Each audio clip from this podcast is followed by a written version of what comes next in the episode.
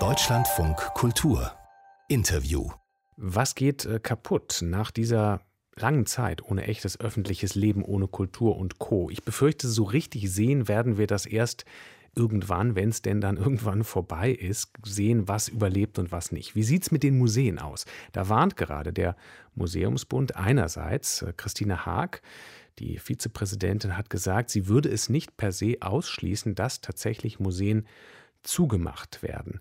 Der Geschäftsführer des Museumsbundes wiederum, David Vuillaume, hat das äh, uns gegenüber ein bisschen vorsichtiger formuliert. Der Deutsche Museumsbund selbst hat nicht gesagt, die, die, die deutschen Museen werden schließen, ne? sondern wir sagen, das ist ein großes Risiko, dass es mögliche Haushaltskürzungen nächstes Jahr kommen werden.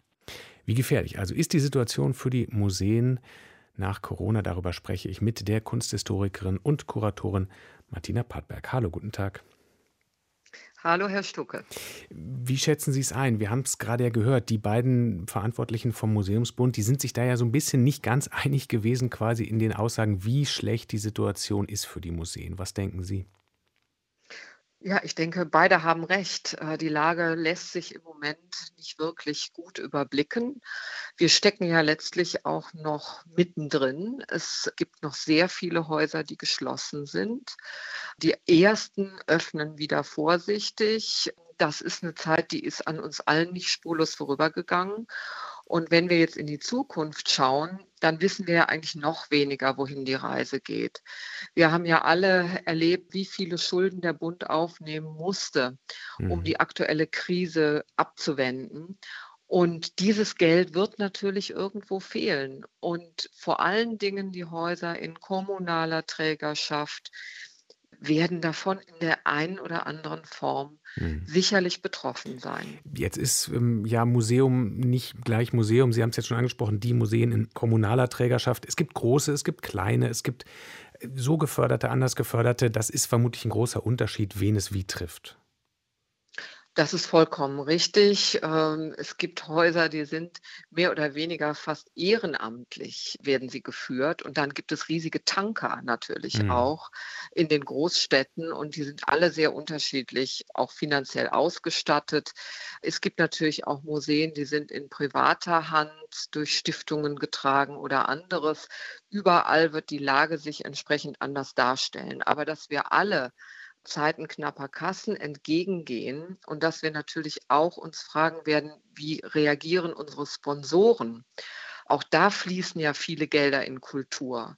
Und auch da kann es sein, dass die Wirtschaft sich vielleicht nicht so schnell erholt, wie wir uns das alle wünschen. Mhm. Und insofern werden viele Häuser darüber nachdenken müssen, wie stellen wir uns in dieser Lage auf? Wie können wir damit umgehen, wenn Dinge nicht mehr so laufen, wie wir sie eigentlich in den letzten Jahren gewöhnt waren. Das heißt im Prinzip, ähm, sind jetzt schon die Museen dabei, Konzepte zu entwickeln, wie sie mit weniger klarkommen?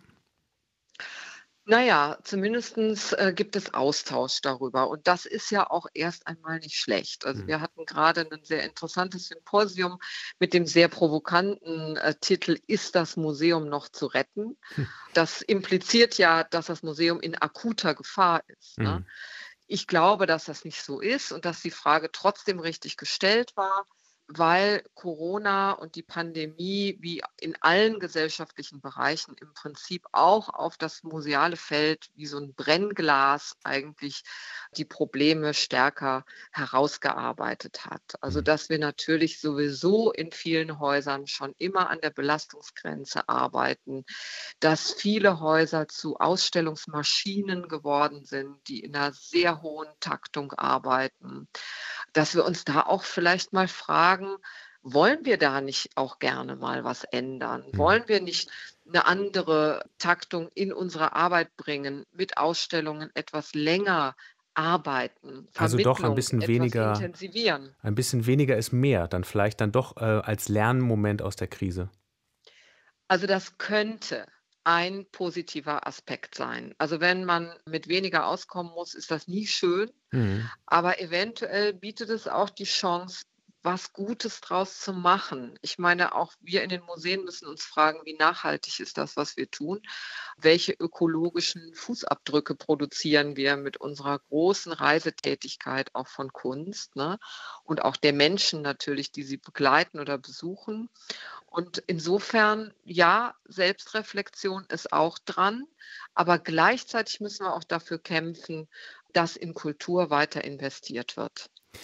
Das sagt Martina Padberg, Kunsthistorikerin und Kuratorin zur Lage der Museen in der Corona-Zeit, die jetzt ja vielleicht den kleinen, ähm, kleinen glücklichen Blick dann doch hat, dass es ein bisschen, was die Zahlen angeht, zum ersten Mal die Inzidenz unter 100 ein bisschen Richtung Öffnungen geht. Danke Ihnen, Frau Padberg.